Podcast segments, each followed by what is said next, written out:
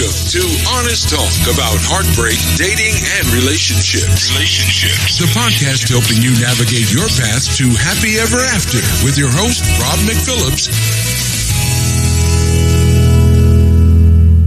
So, good evening. We're here today for the art of conversation. So, in the breakout rooms, we were talking about what made a conversation that made you feel connected and what was a conversation that made you feel disconnected and uncared for. Conversation, I think, is the vehicle for connection. It's if we think that the ability to cooperate and collaborate is the human advantage, um, because as a species, we're not the fastest, we're not the strongest, we're not even the most adaptable, but we're the species that are able to, through communication and conversation, we're able to band together and bond together. Um, and so I think conversation is something deeply human and it's something um, that can make or break our ability to collaborate. So I think really there's three key aspects to conversation. Um, there's lots of things you can talk about in terms of conversation, but I think really it's about how you come into the conversation. In, in past meetups, people who've been um, to a few will have seen where we talk about a model of what creates a um, a good relationship from a bad relationship. And the line really is about control. That um, poor relationships are relationships of manipulation or control, and good relationships are where the two partners are free to be themselves. Really, the key thing is vulnerability. Uh, vulnerability creates empathy, integrity creates trust, um, presence creates compassion, and um, kindness creates an atmosphere of an atmosphere where both feel free. And so, for me, in the same way, coming into a, a conversation is about the ability to share, the ability to really listen, the ability to say what you mean and mean what you say, the ability to be present to what the other person's saying, um, and the kindness um, for when you don't like what they're saying, when you maybe, um, or maybe someone makes an error in a conversation, how you come into the conversation. And that's probably the, the most, um, so in conversations you've had that have been um, more negative, um, in conversations. So, like, who who here's dating, like on dating sites or having dates? Um, and the, the the one a lot of people talk about is um, the person who just talks about themselves, the person who has their list and they want they're like interviewing you to tick off their their you know what what's whether you're going to match up and, and fulfill the role that they have for you. Um, whereas when we talked before, conversations that really go well are without a preset agenda, without someone trying to control it, but it's more exploratory um, and it's more open to understanding who you are as opposed to trying to impose what I believe on you. So there's something. Um, so the second part, I think, is the dance, um, because I think there's who, how you come into the conversation, and then there's the dance between you of how that goes. And there's something really um, that I really liked. I, I heard from uh, Thich Nhat I'm going to butcher his name, but Thich Nhat Hanh, um, a, a, Buddhist monk, and he talks about compassionate living, uh, compassionate listening, and he said the key to it was to listen with the sole purpose of helping the other person to empty. And I think so many of us come into a conversation, we come in with an agenda, we come in with, we're listening for our chance to say what we've got to say, and we um, so we're not listening.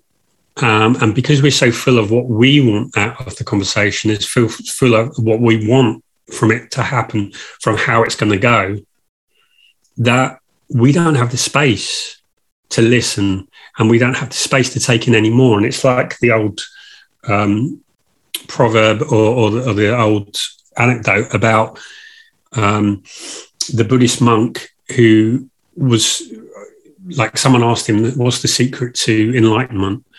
Um, and he said, Would you like some tea? And he said, Yeah. And he just poured the tea in and it was overflowing and pouring everywhere. And he said, and he said, Look, no, it's full. He said, Well, so are you. He said, How can I teach you when when you've got no no space to take in anything else? And in the same way, in um, in a conversation, if we're so full with what we're saying, we don't have the ability to listen and take in what someone else is saying.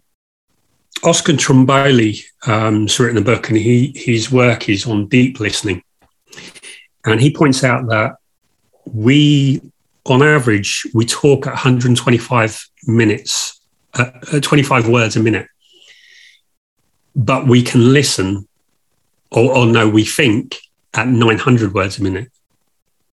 So often there's a pressure in a conversation that like you feel that you want to get everything out, you want to get all your points and make it all across.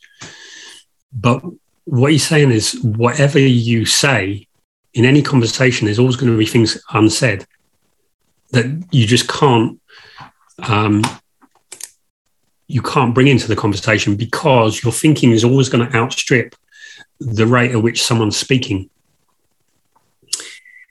So he talks about there being five five levels of listening, which is um, listening to yourself and what's going on inside you, listening to the content of what someone's saying, then it's listening to the context of what are they really talking about, um, and then it's listening for what's unsaid and listening for meaning. And so, in order to, to, to do that, you've really got to be present and be able to um, let go of what's in your head to say, but be able to respond. And this is really so. I talked about um, the keys to the relationship um, are really vulnerability, integrity, presence, and kindness. Um, and Joe Hudson's um, done quite a bit of work on conversations, um, and he kind of structures conversations.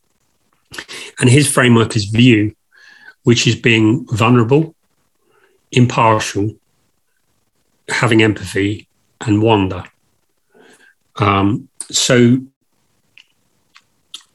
if you're if you have that deep listening and that presence um, and all of those kind of ingredients. So vulnerability is really about sharing who you are.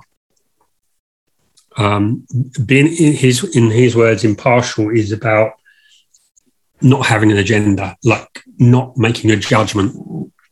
And then empathy is trying to really feel what someone else feels. Um, and wonder, he suggests, is more a little bit deeper than curiosity.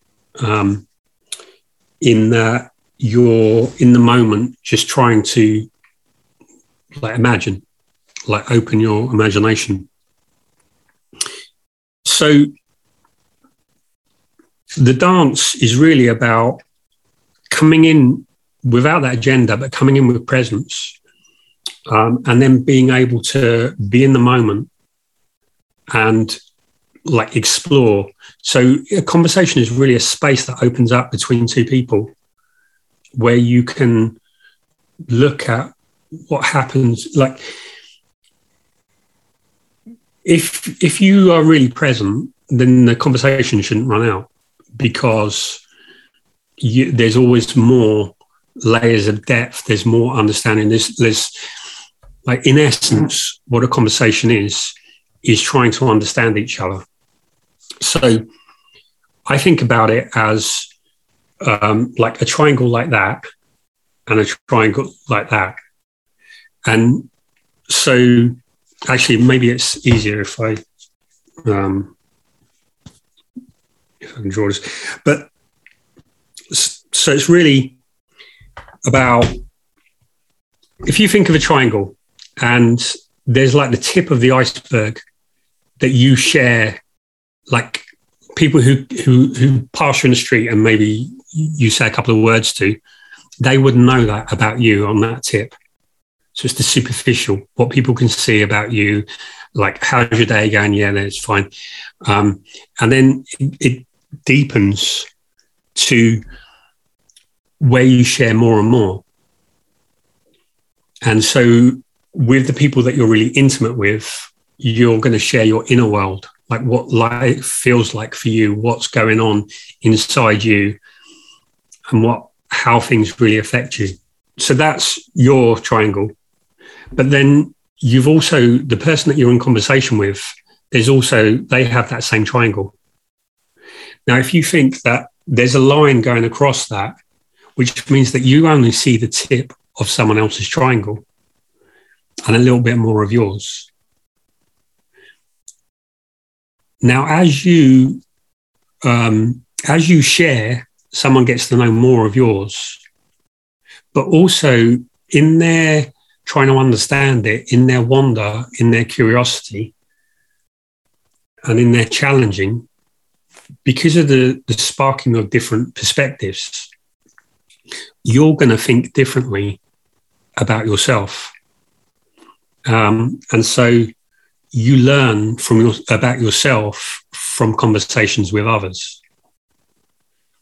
Because we experience life internally um, in how we feel it which is one of the basic um, errors that we make in, in judgments of people is the fundamental attribution error that we judge ourselves differently from other people because we we see ourselves internally we feel what we feel whereas externally we only see other people. Okay, so that's quite a lot um, uh, on the, on the content of conversations, but I think conversations are something that we have to experience. So, um, what we'll do is we're going to go into breakout rooms. Um, so, for 10 minutes, five minutes each, but just going back to that um, quote about compassionate living, uh, compassionate listening from Thich Nhat, Hanh. Um, and he said, remember, he's the gist of what he said was to listen with the sole purpose of helping someone to empty themselves. So, all of us have a head filled with stuff, stuff that's gone on in the day, stuff that we're worried about, stuff we're thinking about. Um, so, five minutes to be with someone, like in just being present, being curious about how does that feel, being vulnerable enough to share how we feel, what's going on for us, um, having the empathy to try and understand how must that feel like? Because all of us, we can have different events and we'll feel them differently. So there's always something interesting in knowing how someone else is responding, how someone else is going, like how their life is going, but also how they're, they're it's affecting them. Um, okay, so five minutes just really to empty what's on your mind um, how are you feeling about that? And um, what do you need to empty in order to have an open, vulnerable, and like really be alive in a conversation? I'm not sure. Um, when you say to empty, mm, hmm. So, um, okay, if you were to write stream of consciousness, what's on your head, whatever would come out, that's your conversation. This is what's on my mind. This is what's got my because as soon as you say something, then that's gone, and then there's something else, and then there's something else, um, and the idea is to try and empty your mind in five minutes. Ha! That's impossible. I've got too much. My mind is. Uh. Well, the bad news is you're in a, I, I've currently got you in a group of three. Who feels that they can empty their mind really quickly? Yeah, me too. Me, okay. I can make her. Okay, I, I'm going to swap you rounds. Um, Challenge accepted, you know? Sandra, are you? Just. so the big question is Did Sandra empty her head? Almost, almost was close at the end. She actually stopped almost for 10 seconds to thinking, wow, I actually never think about that so far. So, you know, we managed to get there. And, and how stressed are you, Janos? Nothing. I actually enjoyed to see it that way. I think she are as well. Okay, But you know. I'm good at I'm good at summarizing. Okay, Rob. I, I, I'm I, so I summarized. Yeah. um, how does it feel? Just. Actually, actually brought some logic in terms of, you know, you think of things and it's all, um, you think of them, but it's all on a plate. But in a sense, having to do that, I developed three streams of um, of reality. You know, one stream was okay, the present situation. In other words, um, rationalizing marriage and all of the things that go along with marriage. So there's lots of subs underneath that heading and that stream. And then the next stream is developing um, a relationship under what circumstances, how that will work, what blah, blah, all of those various things. Then the other stream is how to move career wise, having learned the lessons of um, mixing marriage and career in the past, how wanting to give priority to a relationship, how to balance that with career going forward, and the, the, the you know the realities of of of, of that, um, and then of course added to that. Not as important or not as big, but it's where will I live out the rest of my days? okay. So I think I managed to get major headings. So, in summary, those streams, and it's a matter of how much energy one gives to how one rationalizes and all of the various things that come under each of those come in each of those those streams. So it's that really. Mm. so see yeah. I, I, think- I think it's a little bit like um, journaling. If you have to write something down, um, you once it's kind of out, then, or, or if you have to write an article or something like you, there's some kind of structure to it, and you have to use a framework like chronology of before, um, present, after, or um, some other kind of, of way of structuring it, and that just helps um, order your thoughts. And and um, one of the traps that we all can get into is we all uh, like make everything bigger in our head, and we're the only one it only ever happens to. Um, and when we actually can share that, other people can see it, and they have something. There's there's certain universals that we all have. it's funny that it make it sort of made me a wee bit nervous. I didn't actually get into mine too much because um, the time ran out, but it made me a bit nervous actually.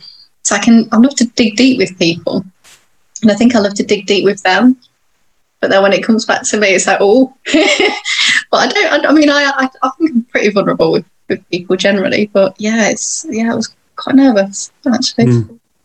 I, I always ask people really difficult questions, um, and then when they say, "And what about you?" I go, "Oh, that's a, that's a tough question." No, no, no, I'm the question. I'm the question. You carry on. Yeah. Ask another question. Um, Veronique, Yes, I mean, a little bit like Nicole. I mean, I, I, I'm too conscious of the time. I'm very conscious of the time when I'm speaking, even when I'm speaking, because I like it to be kind of balanced. And uh, and so uh, I want to get as much as possible, like you said earlier. You want to get everything in, and um, so there's a. It's not relaxed. It's not really relaxed, unless it's a very spontaneous kind of like what you're doing now. Raise your hand, start talking. You know, you've had a bit of time to think. But when you're having a conversation, you're, you're quite conscious of the other person. And also, like I was saying in my little conversations, that I've become a little bit of a warrior because before I used to be such a good listener because I, I love to connect. And, uh, and now I feel very irritated if somebody just wants to talk about themselves and they have no interest in me. I actually want to cut the conversation now. I've become like this. I, I, I used to be over the top the other way before.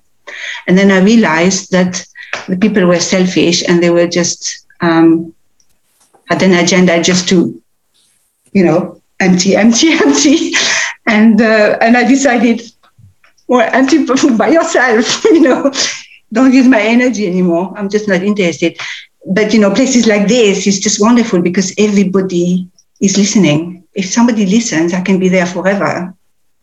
But most people I find, not even just in conversation, in places, everything is very commercial.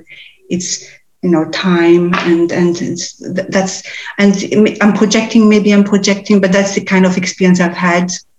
And maybe it's in my head, it's in my mind, and now I'm manifesting this. It's possible as well. You know, I'm, I'm, thinking about all these things, but this is this is how I feel about conversation. So even now, I'm really happy to express. And I was talking about someone recently that you know I've joined this group, and it's just so nice because when I'm expressing, I'm learning so much about myself, like you were saying earlier. And um, but I'm still very conscious, you know. I've got to stop talking now because everybody has a chance. So I don't know how to deal with that. And it's just not in conversation. I visited a friend recently, and again, I, I'm just too conscious about other people. I'm not comfortable with myself fully. I don't know how to, de- de- to deal with that. That brings me quite neatly because we've only covered two of the three things so far, haven't we? Um, and so yeah, that brings me to the third part, which I think is ingredients. Yeah, now when Veronique said that, it's actually triggered me something. We're all having that stage, Veronique. We're all having that stage when we want to share too much, but it's kind of journey. We all have to go through that in order to get our tank a little bit empty or see the lesson behind in order to improve yourself you will have at the next level, then you will be able to listen and see that's how is the people actually acting. And that's normal. We all get to that level sometimes. And you will have after the next level, then you don't even need to listen people. You can already see their auras, their behavior. And you can easier communicate with them with the silent power. Honestly, when you reach that level, when you got the silent power, wow, you don't need to say a word. You just look at another person's eyes and you know what will happen. That's a real level of the connections.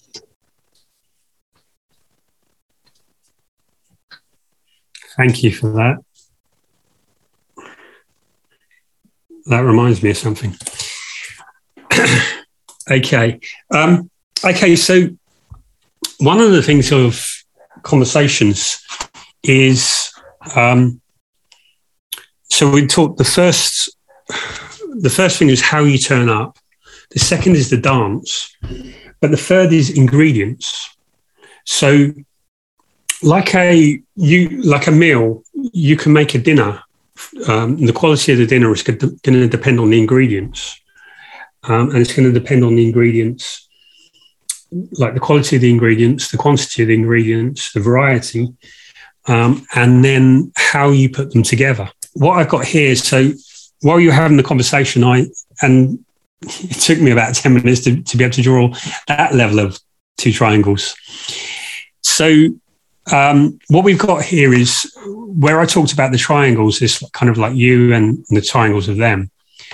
Um, and um, overlaying on this Dunbar's numbers. So Dunbar um, Dunbar's numbers are the idea of how much we can, um, um, how much we can, how many people we can connect with. Um, so biologically, we're built as cavemen. So we, we had a very small circle. Uh, and for most of our civilization, we've lived in villages of about 150. So Dunbar um, did some research and he found that people could cope with about five really intimate relationships. So lovers, family, really close friends, about 15 to 25 really close friendships. Um, about 150 people we had sort of kind of meaningful relationships. So this would be people, friends, people we, we see at work, um, uh, acquaintances, people we come across regularly. Um, and then we'd recognize about f- uh, up to about 1,500 people. So I was thinking about this and in terms of conversation. And conversations can be, I don't know about you, but for me, if I haven't really thought something through, I start thinking of something else um, and it becomes disjointed. Where um, and so many of the things that we have in common conversations, for example, if we're dating, which is really where I, I thought this up, is dating is about a process of moving from stranger to intimate. And so the way that we do that is by sharing more and more. So you get some, it's by um, self disclosure. What really bonds humans is self disclosure. So, like if, if you first meet someone like on a dating app or whatever, um, people aren't, don't give you so much attention. Um, they're not that interested because they don't know you. You don't mean anything to them. So I think the ability to wrap up, like give a taste of who you are in 30 seconds, is the way that you build connection with someone, whether it's on online dating or whether it's uh, speed dating or whatever. But being able to encapsulate something deep and true about who you are in 30 seconds is a way of them getting a taste of are you someone who they'd be interested in finding out more um, and going any deeper. People that you recognize will give you a little bit more time. And so you've got maybe three minutes. People like friends, you can probably have a half hour conversation. Um, and then people you're really intimate with, you're going to go deeper and it's going to be a three hour conversation. So, in essence, these are really the same can be the same topic, but it's the level of depth and the level of um, the level of conversation and how much you're going to share of yourself that's involved in that. Um, so I've been reading quite a bit on on conversations, and a lot of it was all the same stuff. Is basically come in, listen, and um, um, but the what I think was the, the best book, in, in other words, the, the, book that, I mean, the way we rate best is the kind of thing that we would do. Um, and that was a good talk by Daniel Stillman. Um, and I'm just going to share with you um, this. He has a um, conversation operating system canvas and so he he comes from a design background, and he talk, he's, so he's talking about designing conversations. He talks about the ingredient, like no, he doesn't talk about ingredients. He talks about um, what are the dynamics within a conversation, and it's the people, the diversity, like who's involved. He talks about the invitation, initiation. How did the conversation start? What's the power dynamics and the permission? So if it's a boss and employee, if it's um, you know subordinate or if it's um, equals it's going to change the dynamics of the conversation the ability to be silent the ability to of how you take turns. Um, like how you have the conversation because we we have conversations on zoom we have conversations in real life we have conversations over email. So all of that all of those environmental factors affect um, the conversation. Like i've seen um, if you look at social media channels, Twitter is people talk about that being like the water cooler where people will just chat quickly. Um, Facebook is like friends. Um, Instagram is um, more visual, like more kind of a little bit more superficial or, or visual. Um, and LinkedIn is more professional talk. Um, so, and even like if you have a conversation, so even like if you're on a date, whether you're in a cinema or a bowling alley or a romantic restaurant, is going to change the dynamics of the conversation. So then there's uh, the cadence and the rhythm of like to be really there for someone, to be curious, to be open, is to have a really slow rhythm and cadence, is to really slow things down and zoom in on how someone's feeling. But sometimes we just want to cover a lot of ground and it's more about speeding it up and, and looking at the big picture. So then he's talking about threading a narrative, like th- these are like the frames that we use, like before, during, after, those kind of things. Um, goals and agreements, um, like agendas that people come in, um, and the ability to repair errors. So, what this really depends on is really knowing yourself, because in order to relate to another person, you need to have a deep understanding of yourself. Um, so, knowing what you're about. And so, one of the ways of finding out about yourself is from conversation, but also the depth to which you know yourself is going to determine the depth that you can go to in the conversation. Um, and so, all of that goes back to the vulnerability, it goes back to the integrity, the wonder, um, and the presence and then um, in terms of uh, ingredients, there's also um, oh, Theodore Zeldin's um, created. Uh, he's a, I think he's a historian professor at Oxford University, and he realised that perspectives are really what matter, and sharing perspectives um, can open people's minds.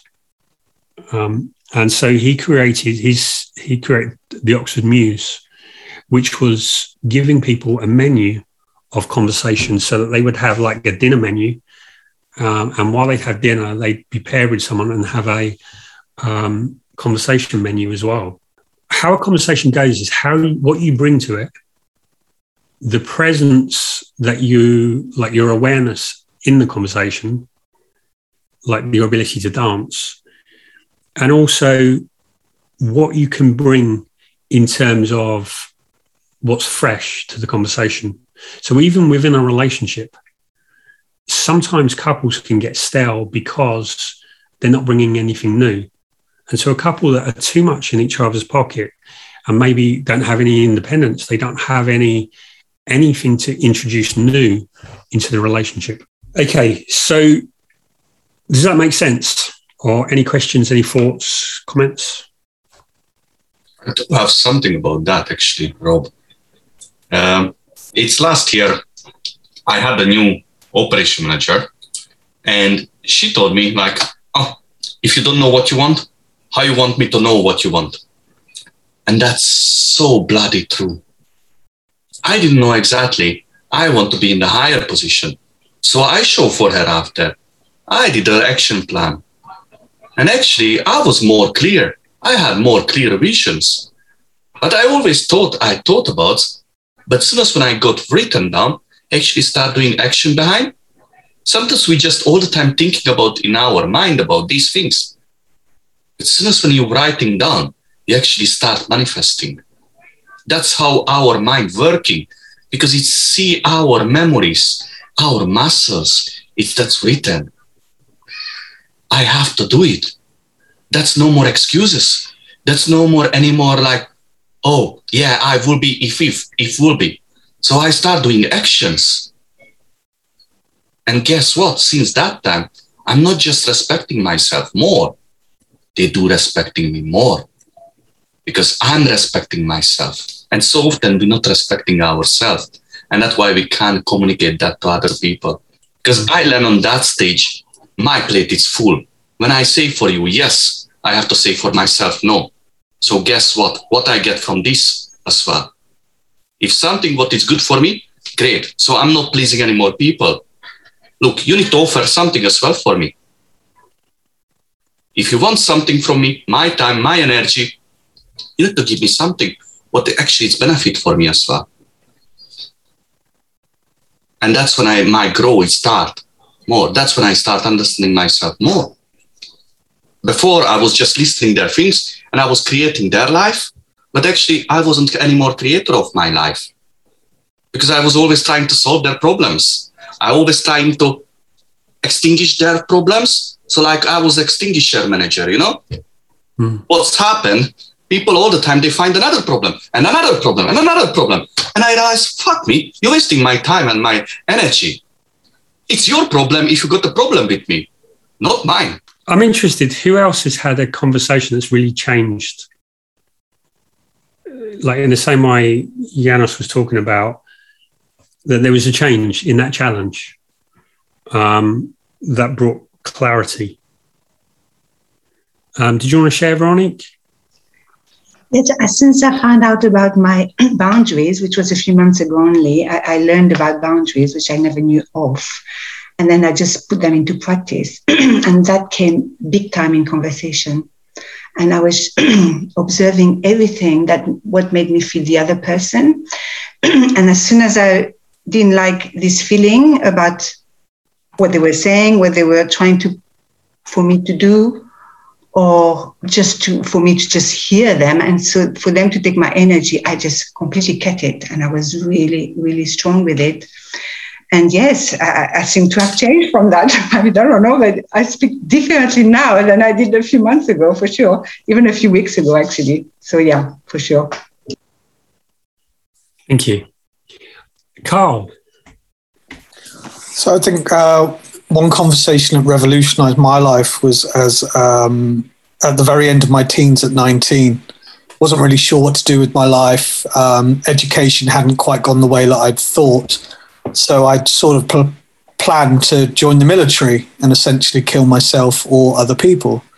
Um, i was fortunate enough that my next door neighbor was actually ex-raf and he sat me down and he said no no no, no this is not what you think this is what happens. And also, he'd become unwell, and yet you think like war heroes get taken care of and all. No, he was left sick, uh, Gulf War syndrome, which eventually he did get payback for, but was denied initially. And I just thought, wow, I had no idea. I just thought I was going to go out there and be a brave little soldier and I'd be commended and I'd be looked after and everybody would say thank you for your service. And, you know, but so he kind of saved me from that. And he also taught me a few things about uh, naturopathy and uh, the state of uh, food politics and um, some geopolitics and just that one kind act. And bearing in mind, I was 19 years old and I like to collect records. So I wasn't the most quiet neighbor you could imagine. That that act of kindness changed my life forever. And um, I still haven't turned down the music yet. So yeah, that really changed things. Um, so so that really um, what comes to mind when Janos was was sharing that and um, is the idea that sometimes conversations are about challenge and about opening us up to possibility because sometimes we this is one of the reasons why it's it's so important to be open in conversation because if we don't, like if we go in, we like what humans tend to do is we have this idea of what we want. Um, and we're like, this is this is it. Um, but actually, if you look at most people who've achieved what they want, it was never a straight line. And what they originally thought they wanted was never what they actually got.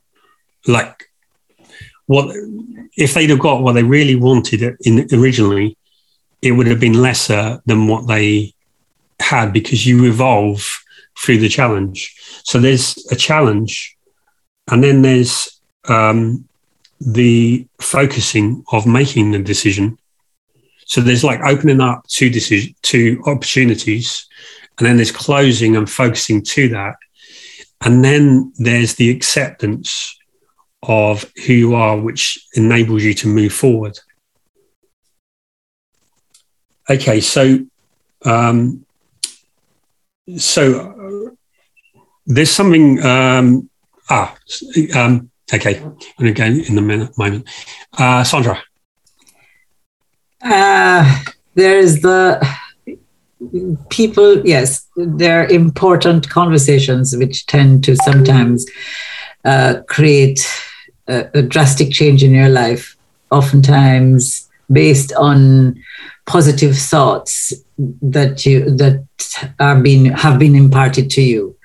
However, I the things that are coming to my mind now are the negative conversations or the negative talks, not even conversations so much as being talked to. Um, that created my backbone by giving me the result to say, no, damn it, after all, I don't believe in that. I don't agree, and I'm not going to do that. And um, so uh, I think that people trying to put you in a box or trying to predefine, you know, who you should be or ought to be or what you sh- you can't be, can also spur you on to actually doing the opposite. You know, um, oh, you should be a lady doing this and blah blah blah. You should be a nice, you know, whatever. Find a nice office job, do that, blah blah blah blah blah. You're breaking all the boundaries. You're out with all of these fellows out to do this rambunctious whatever you know what kind of a career can you have blah blah blah blah blah. Oh you shouldn't be seen with these kinds of people because they're the wrong sort. You mustn't talk to those people blah blah blah blah blah. So in other words those negative um, things that narrow your world and you have to make the um, decision that no, my world will not be circumscribed by these narrow definitions of who you can be and ought to be. So I think um, there is some positive that can be um, taken from when people pile all kind of negative crap on top of your head as well. you decide not to not to imbibe that. So, so what happened? It was like you, they painted the picture that you really didn't want, or yeah, I just fought against everything that they prescribed that I should be because all of that. Conf- I mean, apart from my girls' school when I was there, and ladies ought to behave like I had no choice. You'd get detention if you didn't behave properly. You know, ladies had to laugh in a certain way. Your skirt had to be a certain length. Oh, you had to behave, and oh yes, and oh, the gentlemen had to disappear down the hill before you dared come through the front door. But nonetheless, forget all of that. But it, it's that kind of um, where you get mixed messages also, and you have to find a way to decide what message is actually right for you. Because here I would have a family of, of women and men who would be telling me, you cannot do this, you cannot do that. You are, you know, the family, the family, oh, the reputation, the this and whatever, and you are not this, and you cannot be seen to be doing that. And I am saying, but that's not in my head, I'm saying, but that's not right. Mm-hmm. Those things are not right. So I am not going to, I'm not going to do that because I know it's not right. It's based on prejudice, it's based on old thinking about your role. I remember once my mother said to me, and the Bible says the man is the head of the house. I'm like, F that. Damn it, after all, no way. No, that's not, you know, I was just like, what? And, and, and here she's telling me that. But at the same time, she was the one who had the bank book, you know, and the bank accounts and whatever. And and and doing those kinds of things and everything was about um, the beliefs of her family so she was running things but at the same time telling me that i must be subservient you, you know that, that kind of mixed message and i'm saying hell no it's not happening because i don't what i see from all of my family is not what you're telling me And so I'm going to do what I see you doing, which is to be dominant, to know yourself, and to call the shots as you see. Don't tell me to be subservient. so that's, yeah, yeah. I'm rambling, but that's it really. Okay, thank you. Um, Janos? Yeah. Now, Sandra, how she said all this, it's actually remind me last year when I came across with Vishen Lakhiani, who was saying the bullshit rules, you know, like really he started asking the parents why actually we as the religion we're not allowed to eat beef. And the mother said, go out and search the answer for yourself. She didn't give the answer. And that's the real challenge. That's when we do teaching somebody very well. That's when we supporting. And you know what I learned with that is the self-realizations. We do taking action behind our own self-talk. Because Sandra, we all having self-talk. That's not other thing to us. We're creating that self-talk inside. We're self-sabotaging ourselves inside. We're not letting ourselves to do the things. We're not letting to be ourselves because we think what the others think. Guess what? I don't give a shit about. You know what my mom teach me? That's like opinion, like everybody do having, like an asshole. Just sometimes the wind coming through that. Nothing else. It's no, no, nothing like a foundation behind. It's just a kind of talk from somebody to somebody to somebody. Never been really true. Or maybe just simply not fit for you. You know, we all want to be unique. What we do to be unique? Usually we do to be average because that's what we do like the average people. If I want to be unique, I do that 1% what nobody else do. Not like the 99% will do in that moment because that's make you unique. When you do stand against the standards, if you want to be unique, do something how to be unique, not opposite like everybody else do. Okay, so just to summarize what we've covered today, we, we talked about the three aspects of conversation being how you come to the conversation um, in terms of being vulnerable, being present, being um, having integrity, um, being impartial, having wonder or curiosity, um, and kindness.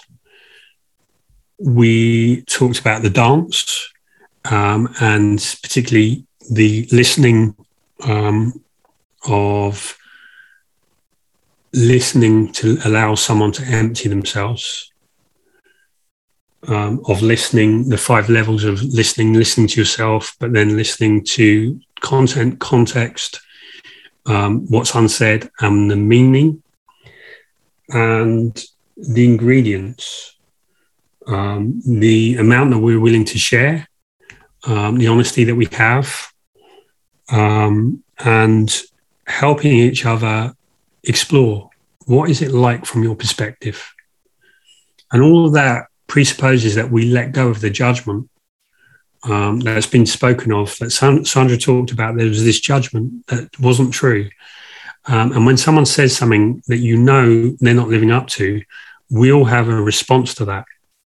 When when there's a standard that's ascribed to us that we know isn't, you know, really true or doesn't hold up, doesn't have the foundation, um, we're not really going to respond to that. So, um, okay, so what we're going to do, we're going to go in breakout rooms for another conversation. Um, but the first 30 seconds is non-verbal conversation. So this is, uh, I think Janos mentioned about eye contact. Um, so to just hold eye contact for 30 seconds with another person. So if everyone can, when we go in the breakout rooms, if everyone can, if possible, um, be on video, 30 seconds to hold um, eye contact, to be present and just recognize what you feel um, and what happens. So after 30 seconds. Okay, right. That's all we'll do is we'll do eye contact and then we'll come back. So, okay. Um, so there's no, um, let me just adjust. Um, so there's no need for conversation. You're just present, purely present, trying to pick up from the other person what they feel, recognizing what you feel. Um, okay. Sorry, I can't be on camera. Uh, I can't turn my camera on, but I can observe if you want. Yeah, no worries. I've just adjusted so that you're going to be in a room. Um, It's free. yeah. So, but yeah, so you just if you play play the part, you, you there's still something for you um, in how does that feel? Thank you. Okay, um, and we'll be back in. So okay, so we're going to. Yeah, so that's it. The whole time you're there, and then I'll bring you straight back. So don't click the thing to come back early. Just stay in in there. How was that? Much more intense than I would have thought it would have. Yeah, a bit eerie, a bit eerie it was. I am wonderful, isn't it? yeah. Um, what did that? There's some some science about is it four minutes. It's like four. Um, so there's um, was it 30, 32 questions or something to fall in love to, and one of the things they suggest is four minutes, um, just staring into each other's eyes, um, just because of the vulnerability um, that creates. Um, but yeah, it's it's quite threatening, isn't it?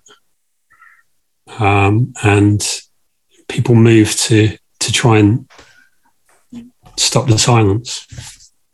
I don't think I stopped fidgeting.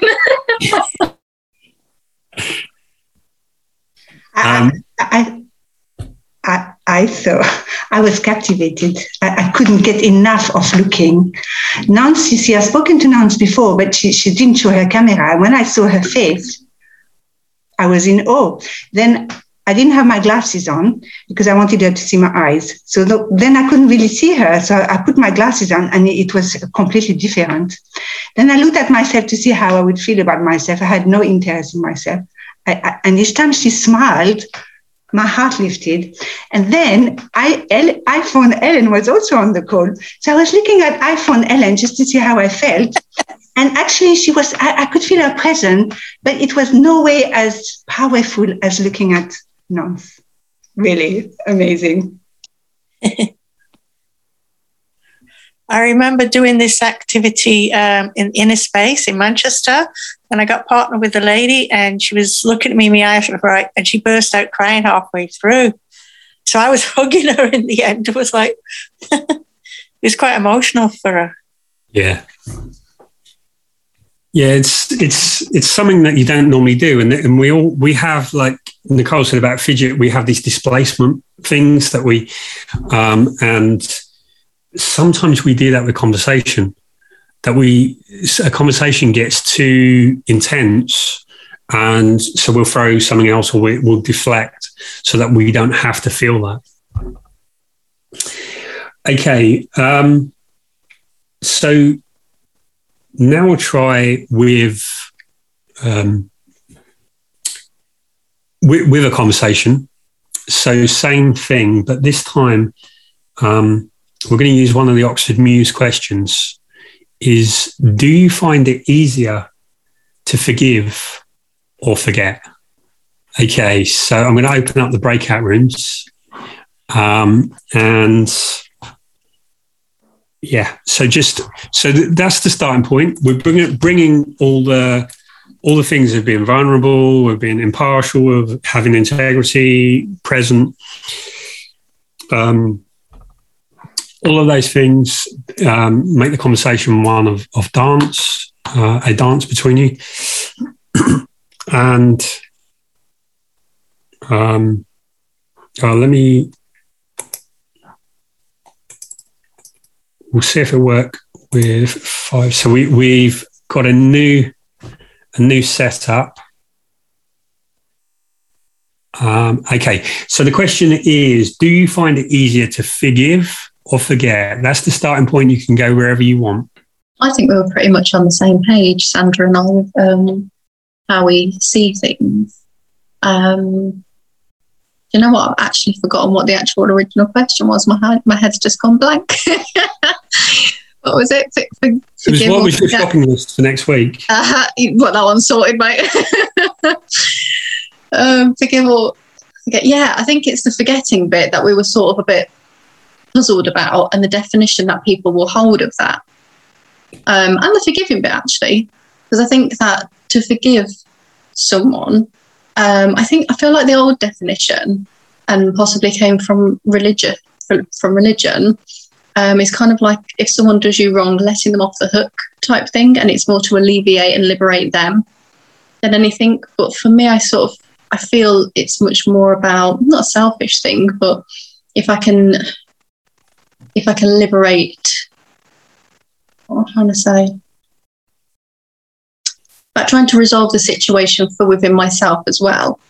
And if they're prepared to meet me on a level of respect and boundaries going forward, we can go forward. If not, then, you know, it's kind of like a lesson that they need to learn as well. I'm, I know I'm not being particularly articulate there, but it's rough.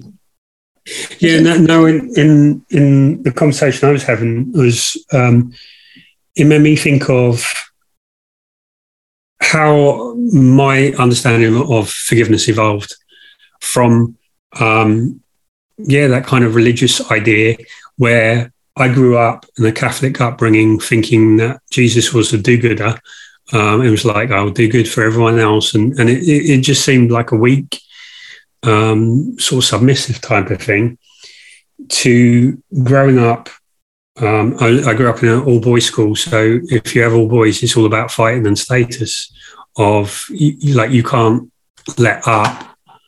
Um, because if you're the one forgiving and whatever, that's where like the, the Christian thing seems weak because people will take advantage. And so part of that was, you know, like watching gangster films and things where you couldn't forgive because if you forgive, it's a sign of weakness where people will take advantage and you have to, there has to be a consequence to an action. To then the kind of things um, of, of, really recognizing that forgiveness is for yourself. Um, because you can, like, if, if someone's done something, um, like there's the old uh, Buddhist monk thing of um, walking across a water um, and someone says you uh, one monk says to the other you know like oh you did this and you did this and he said yeah but i did this like over here um, and i let it go and you're still carrying it um, and then this, i can't remember the other like the proverb of like you poison yourself by the thought of not forgiving. Um, and even if we look from a biological perspective, it's you that has the cortisol running through your system. It's you that incurs the damage from not forgiving. Um, so yeah, so so there's kind of layers of. I think in conversation you can go back from what what the origins and the linearness of your thinking has been. So yeah, so um, so thank you for that. Anyone else? For me, definitely the forgiveness. It's more about the inner calmness. It's more for myself. Feel it after. It's okay to be a human being, but that's not okay to continuously doing that so that's more like a lesson. Don't do it that again. And I telling the people, look, I might didn't know that's my boundary, but that's the line this time I'm telling you. That's okay, you did it first time. But if you continuously doing that, I remove you from my life. That's simple. And it's more for my self-respect, for my inner calmness to keep it that up. I do it rather than to saying the other one is bad because there is no good and badness in the life. It's just different perspective. Mm. Thank you. Also, oh, sorry, sorry. Uh, Veronique and then Sandra. For my own salvation, but uh, it's also after after um, I realized from listening to Ho'oponopono that because we create all the situation, the only way that I can ask for forgiveness, it's really because I've caused the harm myself. I've attracted that experience, and I'm actually sorry that I've made them through. I've, I've made them go through that in order to hurt me and they are hurting themselves. So I'm asking them to forgive me because I've caused them the discomfort of giving me that lesson. But um, honestly, I, I, don't forgive very easily. And I have to ask Jesus to help me and to do it for me most of the time because I realize that I'm still triggered. I, I haven't really forgiven, even though I, I, I, try really, really hard. It's very difficult to really forgive. I mean, I, I make it easier that way because I take responsibility and I say, well, so then it's easier for me to ask, but I know that they come around again and they trigger me again. So I've not definitely not forgiven them. So then when I, I was listening to the Jesus something, uh, you know, he does say, if you can't do it, ask me to, to do it. And so I, I, I, I ask him and I'm more relieved that way. Thank you. Um, Sandra and then Carl. Uh, the issue of forgetting, um, I think that we are the sum of our experiences. And to say that something that is of such um, critical importance and of such major impact in your life that you could forget. To me, it sounds like selective amnesia and doing yourself a disservice because you are the sum total of your experiences. And that is an experience that will inform and help you help you to define your your ongoing journey in life. And so forgetting to me is not, it should not even be a part of that conversation. It really should be about forgiveness, resolution, um, and how to um, build, rebuild. Um, forgetting is, I think, something that is not, um, it's not helpful to suggest that we should forget because it's all part and parcel of who we are. Um, okay. Um, so, okay. So, so there's the question, but then, then, um, so like there's a lot to, to explore in that. And we talked about um, in our conversation, we talked about forgiving and um, and forgetting and, and, and the dynamics. But what I'm interested in as well is in that question, what was it like to have that conversation where you you got to explore with someone? Actually, it was interesting because I think Nicole and I were moving along the same pathway. So we there wasn't a conflict. In other words, we didn't have to stop to try to rationalize why we were saying what we were saying. Um, we could um,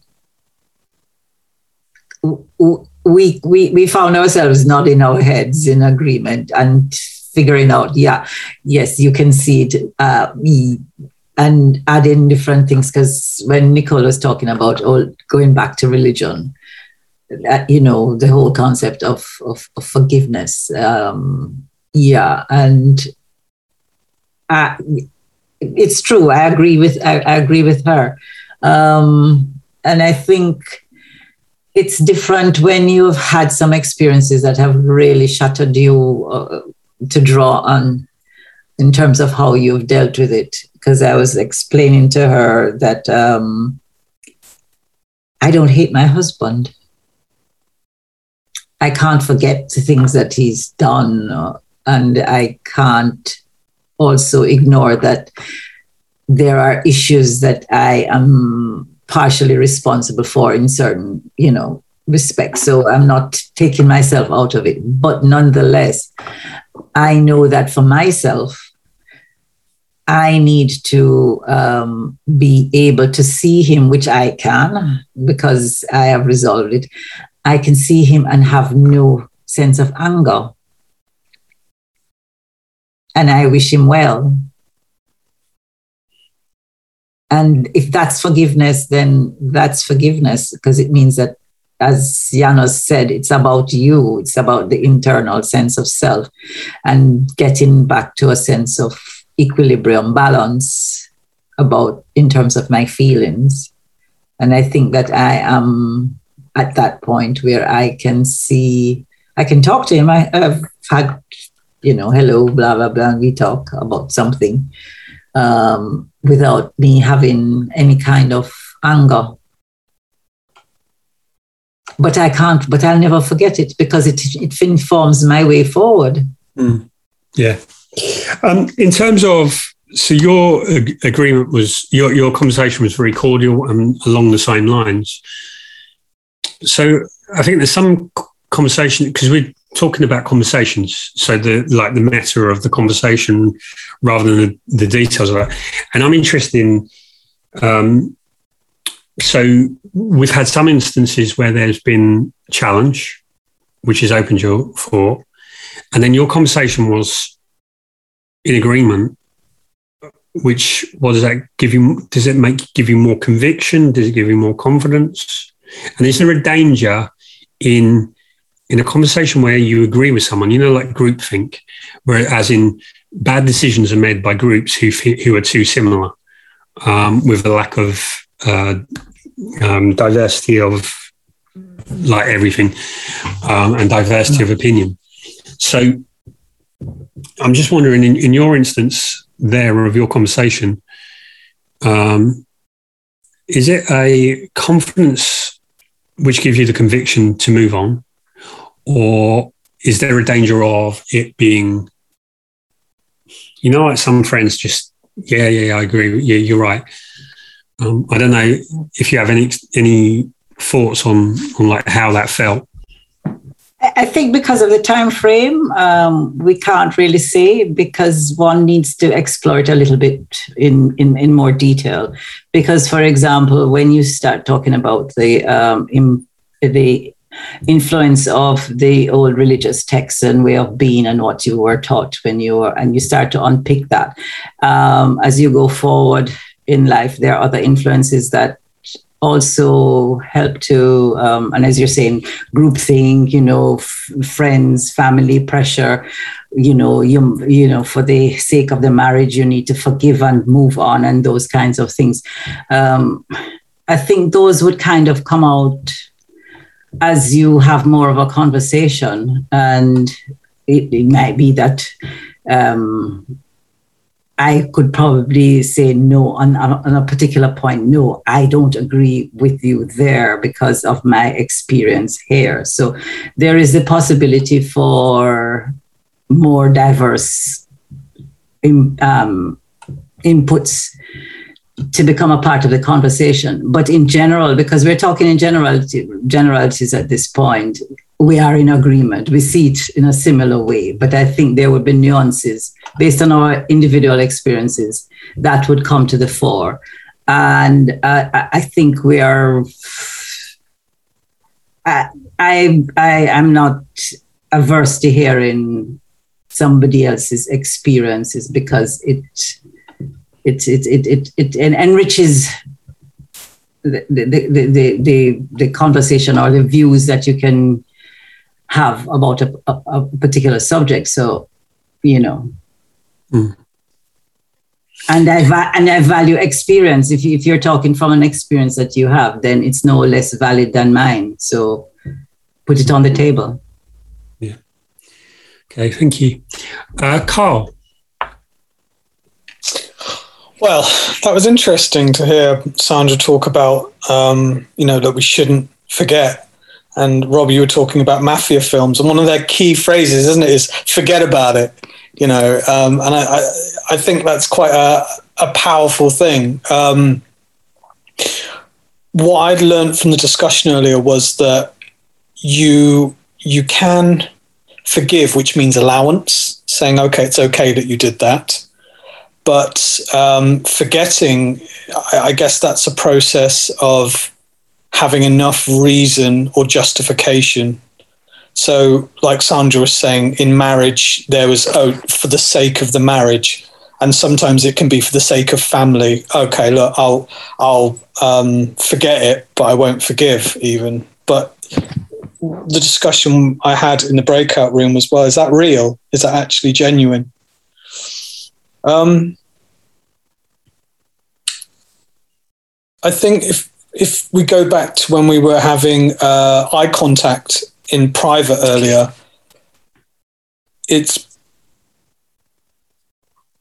there's something that happens there, some level of connection, something triggers, something goes off, something stirs and changes in you.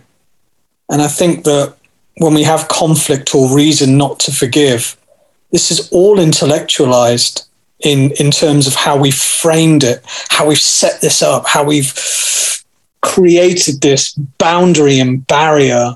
And yet, really, you know, at our essence, we want to connect and we enjoy connectivity and love and getting along. So, so what did Sandra say earlier? She said something, uh, and it just made me realize that not dealing with things is a form of forgetting, willful ignorance, not not actually communicating it and getting to the, that thing. And even if you have that conversation, it is still that ability to talk it and discuss it, not lose your temper, not take a step up or get frustrated because the other person's not seeing it your way. Um, I think even in some recent dynamics, I've discovered people that I feel that have ran from situations instead of humanely talking about things. Um, and that is a lack of capacity. Um, so, what am I getting at? Just as I drop the mic, because I don't want to be on it for ages, which is that when we decide not to forgive, it's emotionally driven. You know, that's that's what it boils down to, and how we perceive this will hurt or affect us in some way. Whereas even if you don't decide to be friends, lovers, business partners, um, gym buddies, whatever it may be, that that discussion can still happen. And then there's understanding for the next time. But when we run or we set up barriers and we build up our walls, we don't get anywhere and we don't grow as people. We don't learn um, until we do. So it just depends, really. When we talk about relationships, it's not just about romantic ones; it's about every type of relationship. And uh, yeah, that's about it. Mm. Yeah, thank you. Um, I think that's. I, I think we talk a lot about romantic relationships, but really the same dynamics. Relationship.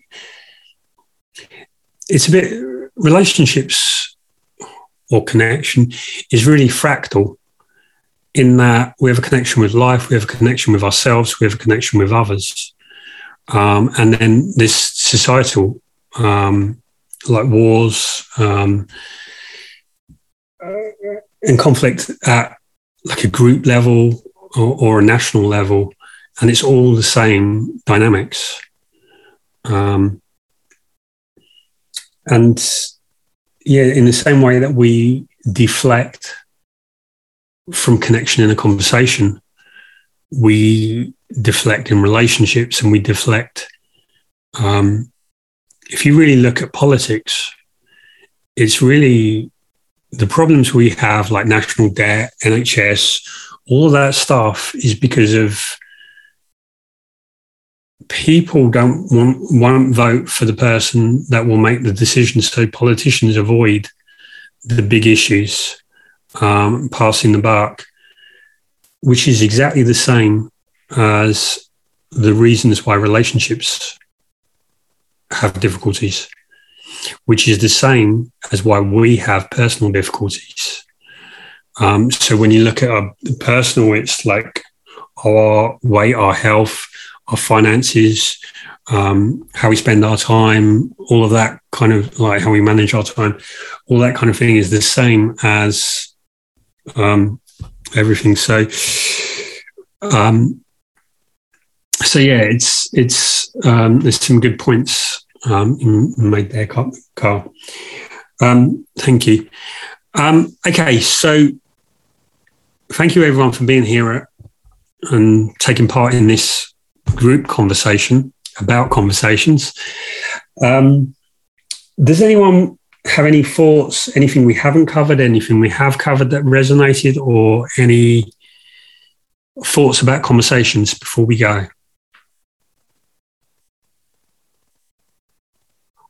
Do you do you recommend any book or anything like that, or website, blog? Um, yeah, specifically for what? Uh, I guess for conversations.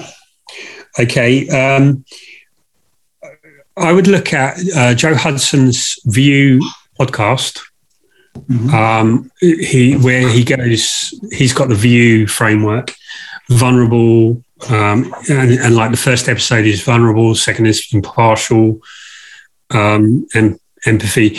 Um, he's really good at um, coming to the uh, um, conversation. Um, good talk by Daniel Stillman has the has more of a structure uh, where he talks about designing conversations.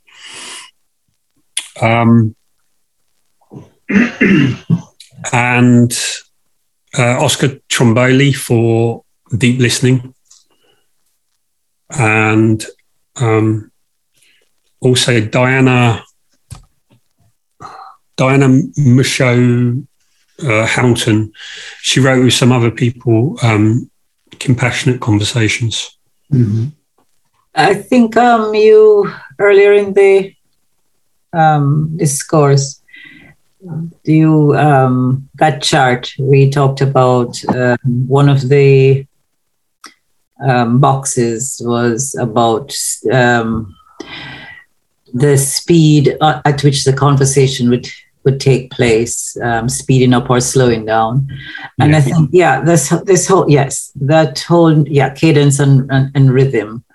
I think that's something that we don't give we, we don't pay much attention to, and um, the whole issue of modulation during a conversation and um, it's a dance. Once again it's a dance. And it has you know its own beat and its own rhythm. And um, if you're out of tune out of sync you sometimes read the signals incorrectly. And i think we tend to think that a conversation is the spoken word but it's everything else that goes along. Just like that exercise that you did with looking into somebody's eyes, that changes a conversation. Uh, uh, the words that are being said have a different meaning if I'm looking over your shoulder versus if I'm looking directly in your eyes or I'm just not looking at you at all. Um, the energy that comes from you, the, you know, all of those things and unfortunately, I think um, some of us are better at it, at bringing the whole package together and let it be in sync than others are. And some of us are better at reading the signals than others are. And sometimes the conversations don't work. The intention is there that it should work, but it doesn't work because the elements are just out of alignment. Mm. And um, some of it is learned behavior. I, I, don't think we should give up on, you know, that that misalignment but I think we all have to sort of look at ourselves and look at what's happening and learn how to get ourselves. You know, one can't be dancing um, soca music and you're actually doing, you know, the Viennese waltz. The other one is, I mean, they're just not speaking the same language, you know. Um, so it's how do we carl is laughing how do we get in sync so that when we have a conversation in all its elements, well, I think really blossoms. It makes it. It makes it. You know, it just makes it fuller. Mm. It, it's really about why we don't is because we're already filled with what we want to say. We've already come with an agenda, with something what we want out of out of it. And I think if you really look at the, the best conversations, you didn't know, like, what you got out of it was not something that you could have ordered. So we go into conversations as if it's McDonald's. And if I press these, do this, do this, do this, I'll get this. Um, and really, what people, um, the best conversations, you don't know what you're going to get out of it, and it's it's exploratory. Um, and so, what came to my mind, um, first of all, um, there was uh, Daniel Stillman talked about in Good Talk. He talked about um, Amanda Palmer. Um, I've heard the name. I don't really know who she is, but um, um, apparently she came up with the like with her husband. They were at dinner, and she just started. She thought, "Oh, what if you know, like when you're in primary school and you pass notes to each other." Um, and she just started writing her husband a note, and they started writing back. So they have dinner conversations like writing notes like children because that's different um, by changing the communication. Um, but the real issue is that people come so much with what they want. And this is why I think dating is really difficult, is because the conversations are people are already filled with what they want. I'm just looking for this, I'm looking for this, I'm looking for this. I'm going to date someone if they've got that, that, that. And I think I mean, recently, um, when you look at like there was that tragedy of that that Plymouth killer who just uh, went on a rampage, killed five people.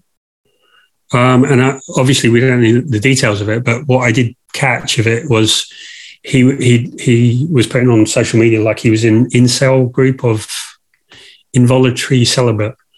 Um, so basically, he was frustrated because he couldn't get a girlfriend. Um, and there are so many men who are in like this red pill theory and men going their own way because their approach to women is so filled with I want this response. I want her to sleep with me. I want her to, to love me. I want her to show me respect and admi- admiration. But it's all about what I'm coming in with and what I want.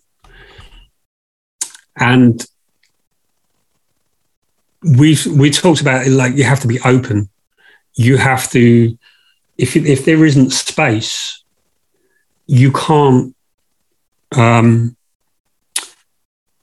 you know like we talked about that that Thich Nhat Nhat Hanh um uh, listening to, to empty. Well, you have to, like in human interaction, you can't go like, I want this, because that becomes control and manipulation. It has to be, I want this. What do they want? Um, and so it's really about aligning interests. We don't have to agree with everyone but we have to align. Um, and what that means is is not not necessarily we're necessarily on the same wavelengths, but looking at the context that's big enough that we can include and see where people fall to. Um, so when we look at the levels of depression, anxiety, and suicide, a lot of that is about a lack of connection. And the lack of connection is because we're not open to the connection, because we're so filled with what we want. Um, and this is the thing of like Steve Jobs, when he um, first came out with the iPhone and the iPod, he said, if, like most companies do focus research. And Henry Ford said, you know, if if I if you'd have asked people what they wanted, they'd have asked for a faster horse. But he knew what they were really looking for was uh, transportation, and it's because people are so literal.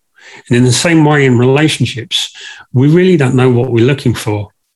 We need to be open to the experience, and then when we have the experience, we grow into what we what we know. Um, so yeah, it, it's it's that ability to be in the conversation without being too tied to our agenda. It's kind of a rambling answer. Um, Nicole.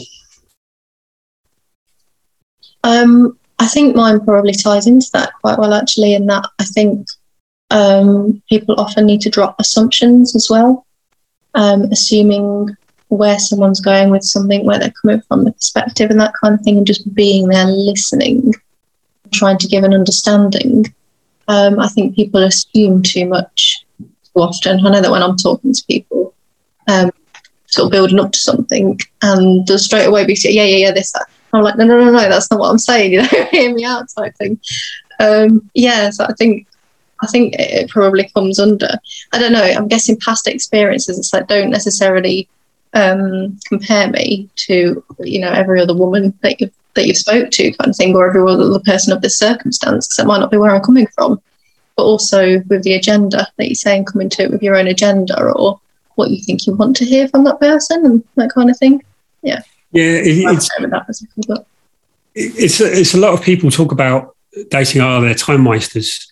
And what I really mean by time wasters is someone, um, because they jumped to a, a, consideration, like, you know, like, oh, they're nuts, or they're um, this, they're that, um, without really knowing um, the details of it. It's, yeah. Um, Janos. Actually, no when you said all this, it came something to my mind about these red pill things. This is not generally for the men's just true. This is generally for the humankind. It means when somebody say no for them, people become so rude sometimes, abusive, resentful. I just recently experiencing that because I'm working in hospitality and we go through about hell of the uh, difficulties but people in the door, they keep abusive. They're telling me after 20 years how to do my job, you know, because I'm saying I can't fit them in now. I was working literally with my sickness of my arms, you know, they don't need to know that shit. But guess what? They was abusive in the door because I said no. And people are just not realize when somebody say no. And I can't imagine how the women go through about that when they actually rejecting one man's. I had situations where men went furious. And that's why they are afraid to say no physically, like sim- simply just saying no, because they're afraid how they react for that. And honestly, when I see these days the people how reacting, wow, it shocked me. It shocked me. We are rude and abusive with others just because it's saying no. We don't even know the reason why. I, I think, though, for me, in customer service roles, um, a level of abuse can be had because the people are not well enough trained. They're giving you robotic answers. And they're also lying half the time that you have a right to speak to a manager to resolve a, query quite frankly. And they'll they'll be obstinate and say no pretty much like a bouncer does at a nightclub if they want to they won't let you in. It's not their venue. They, they have some level of power but they're just blocking you and they misuse that. So it can also be that you know yeah, people can get abusive and annoyed, but that's because somebody is essentially trolling them. They're being obstinate, they're blocking um, without due cause and reason, purely because they don't, they're not well enough trained or they don't actually have the power to do that. Carl, that's not true. I'm working 17 hours a day, 17 hours, my chef as well, doing serving 400 customers. I got my own limit as the physical humankind to be. And then I think 400 times, I have to say no. Do you think after 400 times, can I say nicely when people are acting 400 times rudely? Do you think you can that much handle it after 400 times? Would you be handled if you approach 400 women and all of them will say no and telling you you are rubbish or whatever? You don't even know your job. I'm taking the pictures. I will make sure you fire tomorrow because that's how people threatening these days ah. each other. Ah. 17 hours though, that doesn't, that to be honest, that doesn't even really make sense. How do you even have a shower or anything? You're, you're at work 17 hours a day? Sometimes I am. Okay. As the manager, because I'm that much short staffed. Yesterday was only my duty manager and myself because seven people called sick because of the bloody self isolation. Seven. I literally was very close to close my restaurants. But I'm not allowed because my director saying, no, you got 100 hours there, you can use that. So that's how I get threatened. You know? So how you wish to me after for the customer after 400, 700 times, treating the same way, but similar happening what I see. People got from both side pressure, women as well, when they try to mm. say yes or no for the men's and opposite as well the two the two worlds are completely different. One is a paid service hospitality. So you are you know you're effectively giving somebody money to look after you. And in a way of speaking even if it's a telephone advisor at amazon they are there to ensure that uh, you know you get access to their service and business. So there needs to be a level of courtesy. And if things go wrong then individuals need to be trained well enough to be able to handle that because people are annoyed if they've paid for an experience or paid for a service. Or the managers fired. Yeah, but they're not no. paying. They're not paying because I can't let them in. It's just simply. I can't. Uh, they're not even paying. But can you imagine how they're causing stress for my team if that's people coming in? And similar, what the ladies feel. Why they're saying for that means never again? Because that's how we are as the humans sometimes. Mm we are very badly behaving for other people who saying no, who's not accomplishing our dream. As Rob was saying, that's the red pill, basically.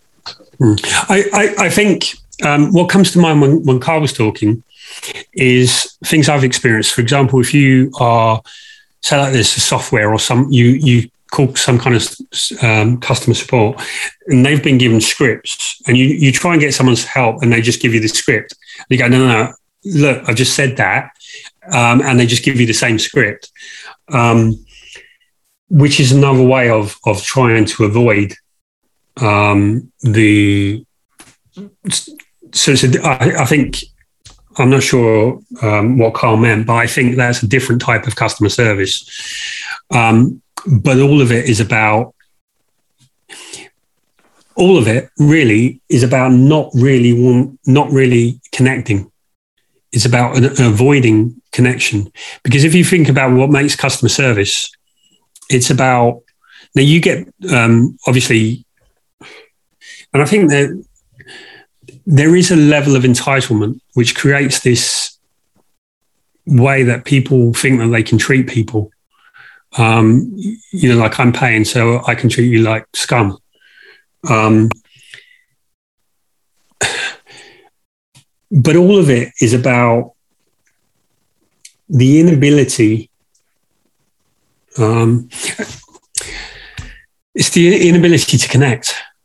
Um, and part of what the industrial model once we moved to service business what that became was you sell your personality um, for you know, like, so like if you're in hospitality or if you're in some kind of service business, what your employer is trying to get is your personality and sell that personality um, so that it's friends.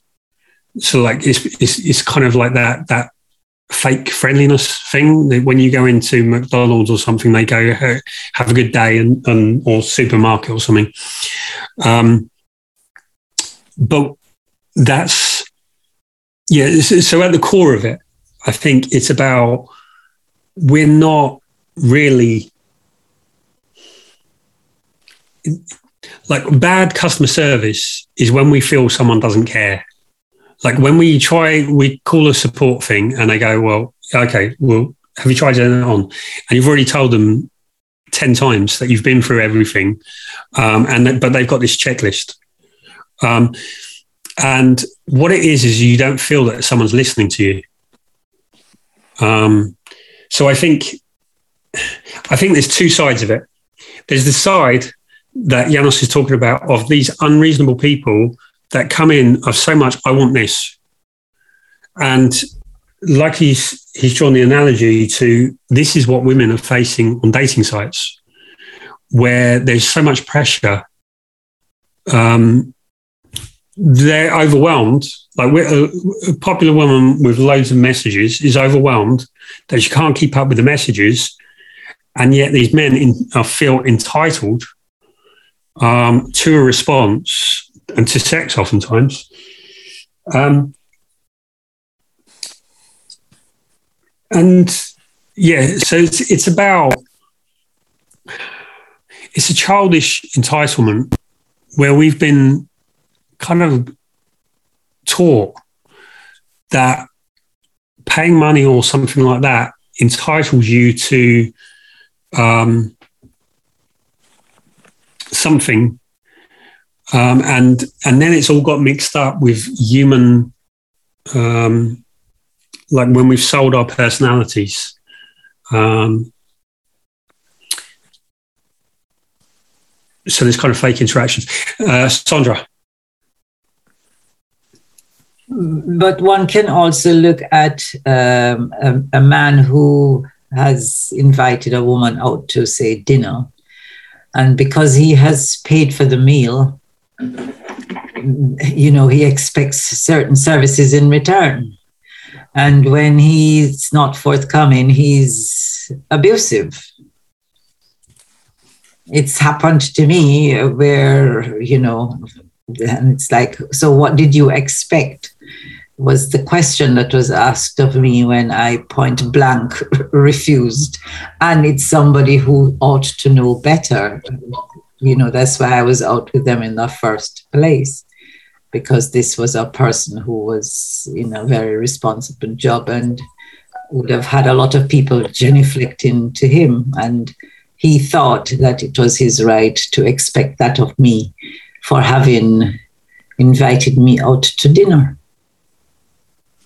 and you know that and that and then they, be, they become abusive and rude. Mm. because you're not complying.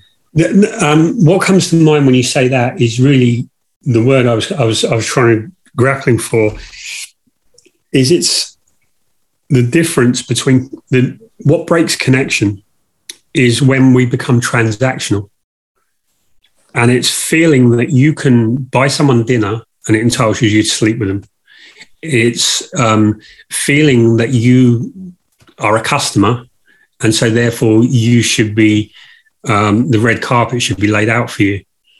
Um, so yeah, it's it's it's transactional, and it is the origins of it are really in, in slavery, which and slavery is really that someone is less than we are and there's this whole human orientation to um, to slant the world so that we're slightly better than than others. Um, Veronique.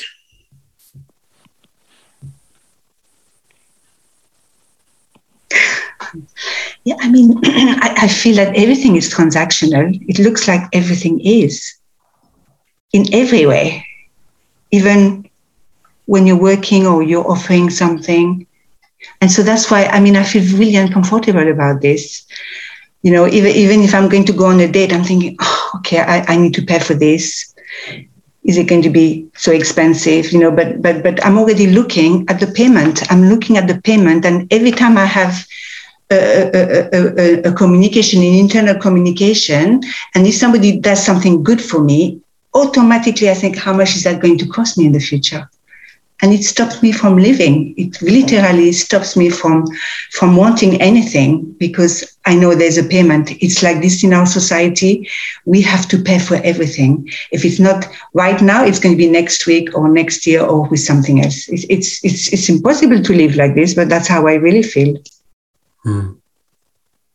oh that's horrible. I could never I, I yeah I, I don't i couldn't think that way. Um it, it was interesting when you did say everything's transactional because the root of the word relationship, I always think of the word relay, like a relay race with a baton, what goes backwards and forwards.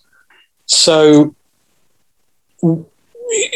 without being too semantical, it is what goes backwards, and that's a form of transaction, isn't it? I haven't looked up the uh, entire dictionary definition of transaction, um, but I, I, guess trans movement, action, um, something like that. So, with this in mind,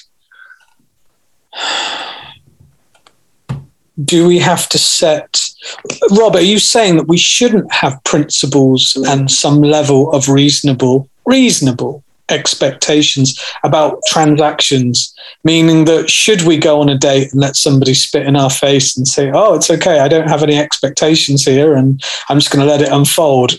I mean, at, at what point do we, you know, just have such an openness? Whereas what if we have a series of dates and, and none of them are really uh, having any positive effect on us? I'm not sure if I'm being uh, am I being clear here on what I'm saying? Is that you, you are saying you're saying that we shouldn't come in with prerequisites, but I actually feel that doesn't experience give us those in a good way. Not so much like Veronique's from that's that's torture. I'm afraid I couldn't I couldn't live that way. But um, hmm. yeah, what, what are you saying, Rob? Um, okay, so life is transaction. Um, and relationships are transactional. Um, but it's what's the transaction. So, um, so it's the depth of transaction because in life there are currencies. So money is a currency, attention is a currency, um, status is a currency, uh, intelligence is a currency, beauty is a currency. So what we're energy, health, these are all currencies. So what we're doing is we're exchanging one for for others. So we exchange time, energy for money when we go to work. So that's a transaction. Um, but so no, you don't go in and accept whatever someone ha- gives you, but it's you have um, you have those principles and values that you have are what determine um, where the where the interaction you have is going to fall. So um, you go in like that's that's how you navigate from your from what's important to you from your values those kind of things. And that's where you determine where it goes. Because in the when you're open and there's like a, a so when I'm I'm going to distinguish between a pure transaction and a so I'd say a, a pure transaction is one where you're open and you're just exploratory seeing what comes up. And so what happens then, if, if you think of like what comes to mind when I'm trying to picture it, is a landscape. And it's like where where the water settles, wherever the water settles is, is like where it's going to fall. Um, so you go into a, into an interaction like a date, um, and you see where where it falls, and it may be here and it's a nice like pool that fits in with your landscape, or it may be just this muddy puddle that doesn't fit in. So, without going too far into the analogy, um, the exploratory is: does it match your values? Is there an alignment? Are you on the same wavelength? Um, so that's so that's what what really the, the date is is is serving whereabouts you are and do you like the person? Um, can you get on? All right so then there's the issue of transaction. Um, a pure transaction is a human transaction. I'm going to give you my my time and my attention. Um, and I'm going to get back something human. Whereas when it's money or a dinner that's been bought, that's um, that's a man-made currency. So connection is built with human like pure human currency. So, like if you're talking about primary, so attention, energy, love, um, affection, respect, they're pure human currencies. Now, if you get, say, someone like who's got a sugar daddy relationship, um, someone who's in a relationship for the money, you're mixing currencies. So you've got pure human currencies of wanting love, uh, affection, that kind of thing in exchange for money. Um, if I'm going to buy you dinner and get sex, that you've mixed currencies. So you're, you're looking for a pure human currency that you've bought. In the same way, like the service hospitality industry is so it's kind of Marxist um, sociologists talked about what's happened in, in service is, you know, like when you go into, where is it they say, like the supermarkets in America is have a nice day to everyone, and it's kind of fake. Um, and so what's happened is they've, like people who telesales, um, when they're like, oh, how are you? How's your day going? It's fake, and you know it's fake because they don't care about you, and they're just it's the preamble to their pitch. Um, and so what's happened is they have commercialized personality and connection. Um, and it comes across as fake because it's a mixed meta, it's a mixed transaction. Does that make sense? It is true. And also, I think you can learn to pick up from someone on a date whether they're really interested in having a conversation to get to know you rather than they are going through a ritual to get to the end point of the reward that they expect in return for an evening spent listening to you and giving you all of whatever. Okay. And yeah, no, it's true. And you're being indulged. You can tell when somebody is doing having an evening and they're actually enjoying your company for what it's worth versus one that is performing a ritual to for the conquest so to speak at the end of, of, of the day. And you you can tell. And, and it's it, what comes to mind there is also um, you know, like in dating there's all these pickup artists of do this do this do this do this um, to get the girl um, and yes, it's, it's, so what happens is, again is you have um, a fake relationship because you've created this persona which can get the girl, but what's behind it? Um, and so I really like Neil Strauss's journey in that of talking about how he how he in the game, he talked about how he was able to get go from unconfident to get girls, and then in the truth, he talked about like the dark side of that and what do you do when you've got them, um, and it, how it's not fulfilling, it's not enough. Uh, Janos. Yeah, basically, what make me now this realize it's we are like to be fixated. When we are focusing too much in the end of the results, we fixated. So, like somebody described it for me like that you got five do- doors, four of them open, only one of them closed. What you will do? You will fix it, which is closed. Guess what? So plenty of the women's behind those doors who's waiting for you, but you're just only focusing on it, but you can't get it, and you get frustrated. And that's how we do try to do with other people as well. What we do this actually we're creating people, we're making people feel like we wanted them to change the way how we want it. We put them in the cage, we put them in the box. So why this relation never will work? Because you're not accepting the person who they are. You got these ideal visions. How should be ideal partner? Guess what? There is no bloody ideal partner. You create it.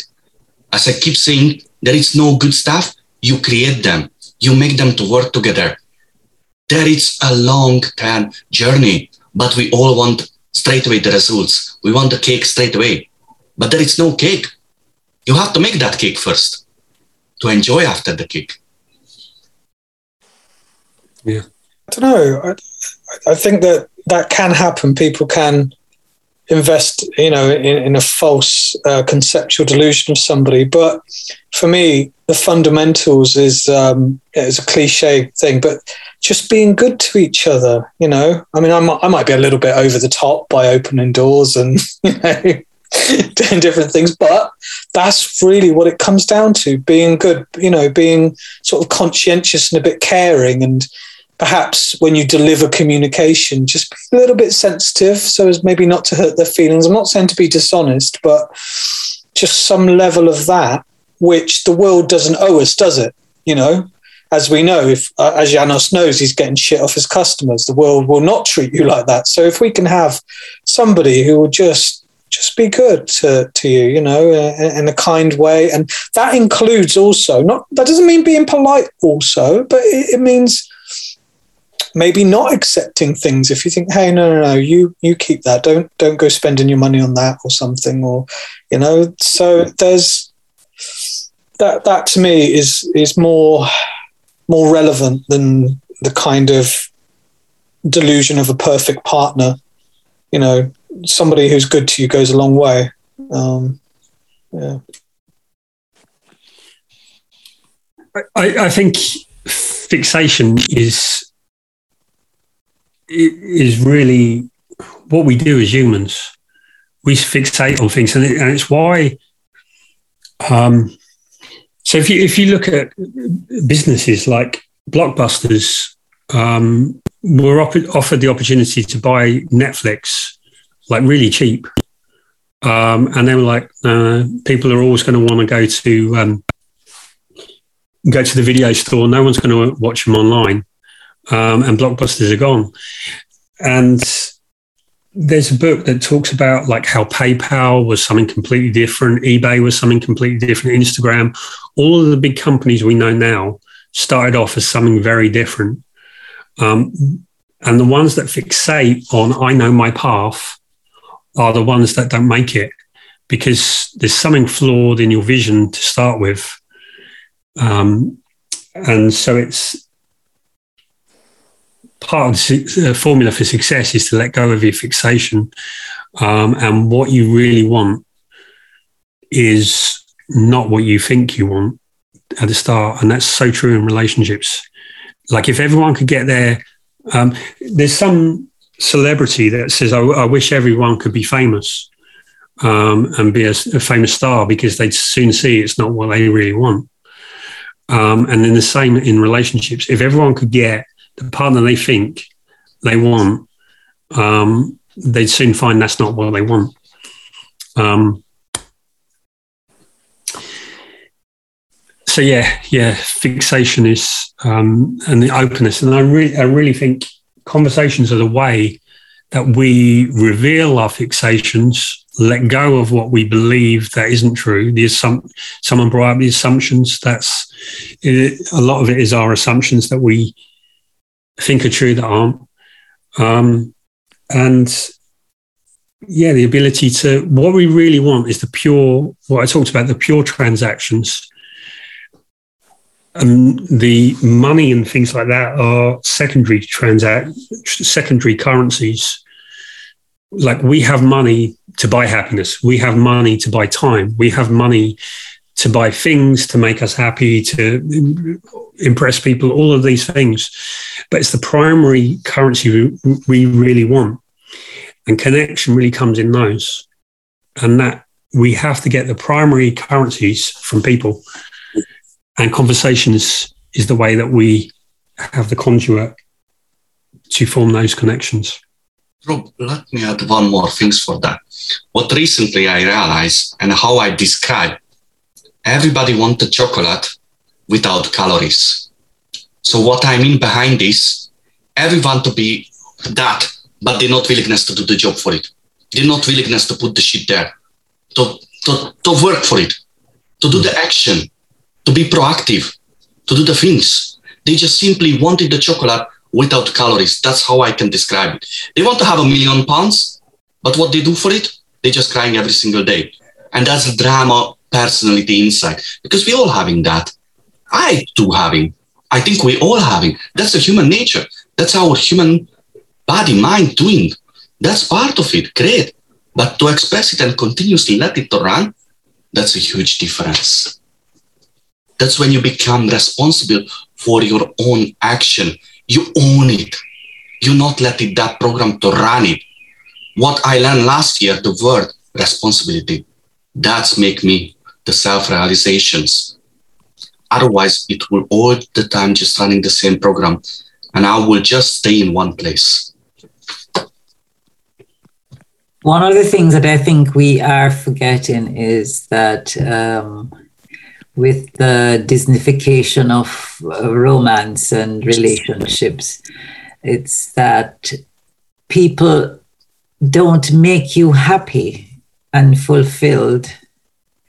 That's your job for you and if you can't work on yourself to make yourself a better person, then nobody else can do that. So having this list of all these things and attributes that you're looking for in somebody, it's to enhance your relationship and, and fulfill it and make it better for both of you. But it can't make you any different to who you really are. That's your job. That's who you mm. you you need to fix yourself. You need you know and and i think we have lost the plot wherein we think where somebody says you complete me. I mean in the movies you complete me my rear end. I mean what the hell does that mean? I am complete already. I mean you know warts and all Okay, I'm serious.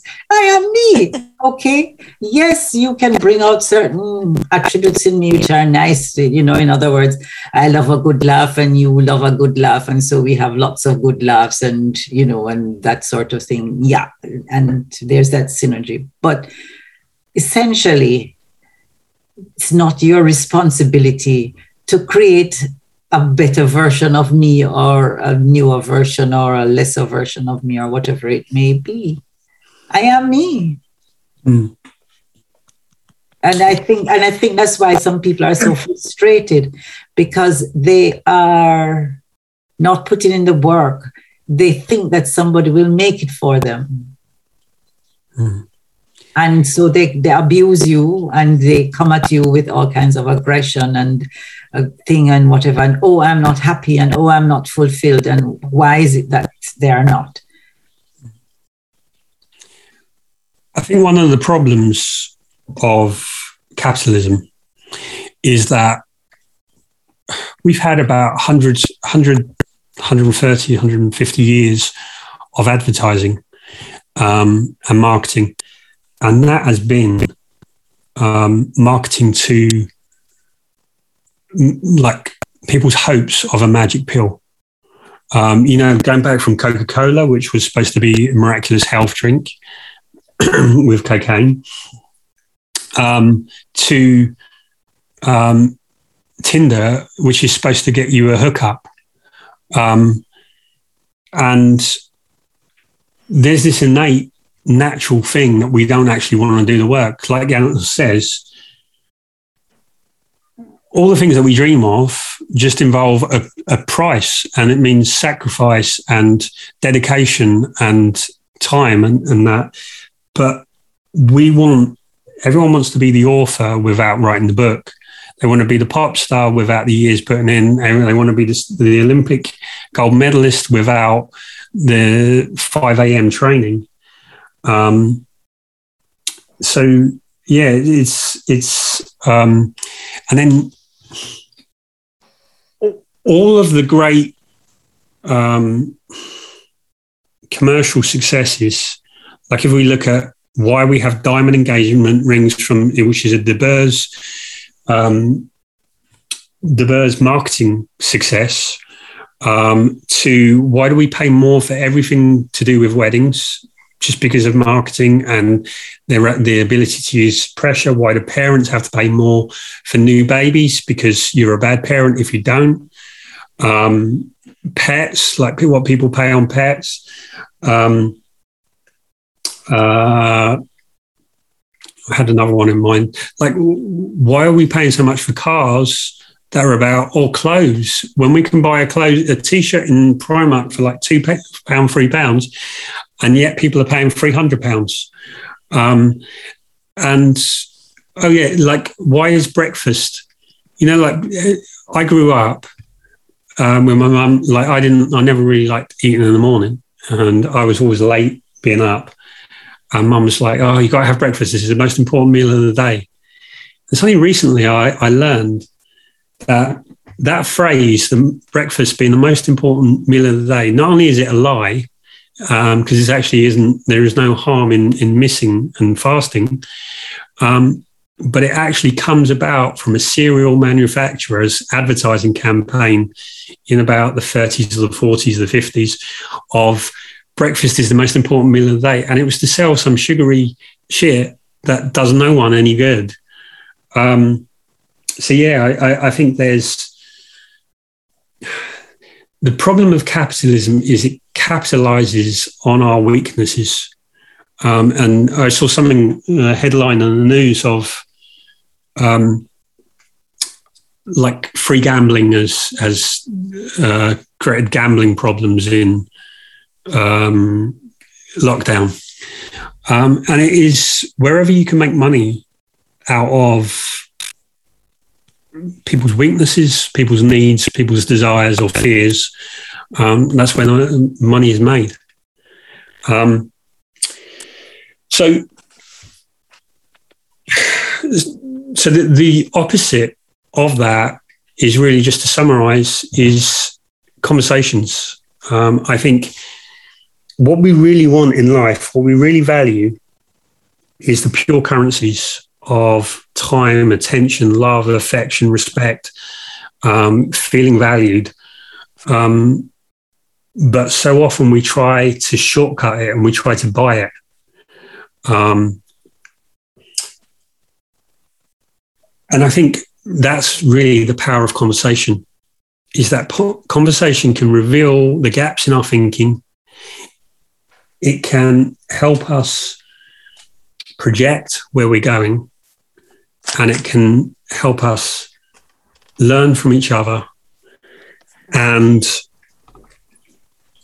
share who we are so we can really be seen, so we can really be understood and really be loved. So, the other word to add to that is honest. Mm. Honest conversations. Yeah. I would call it different way. It's more about communication because these days what we do we only communicate to reply. Nothing else we do, we just reply.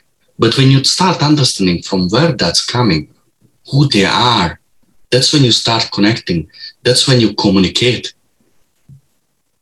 That's a com- real communication.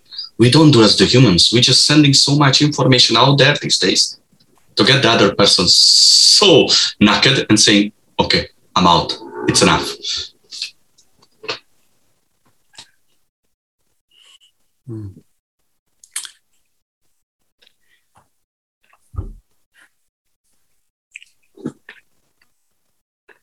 Okay. right. Well, thank you, everyone, for this collection of communications and conversations. Um, so I think it's art of relating next week, isn't it? Oh, great. So anyway, well, have a have a good week, everyone. Um, have good conversations, and see you next week. Thank you. Thank bye you. Bye. Yeah. Thank you.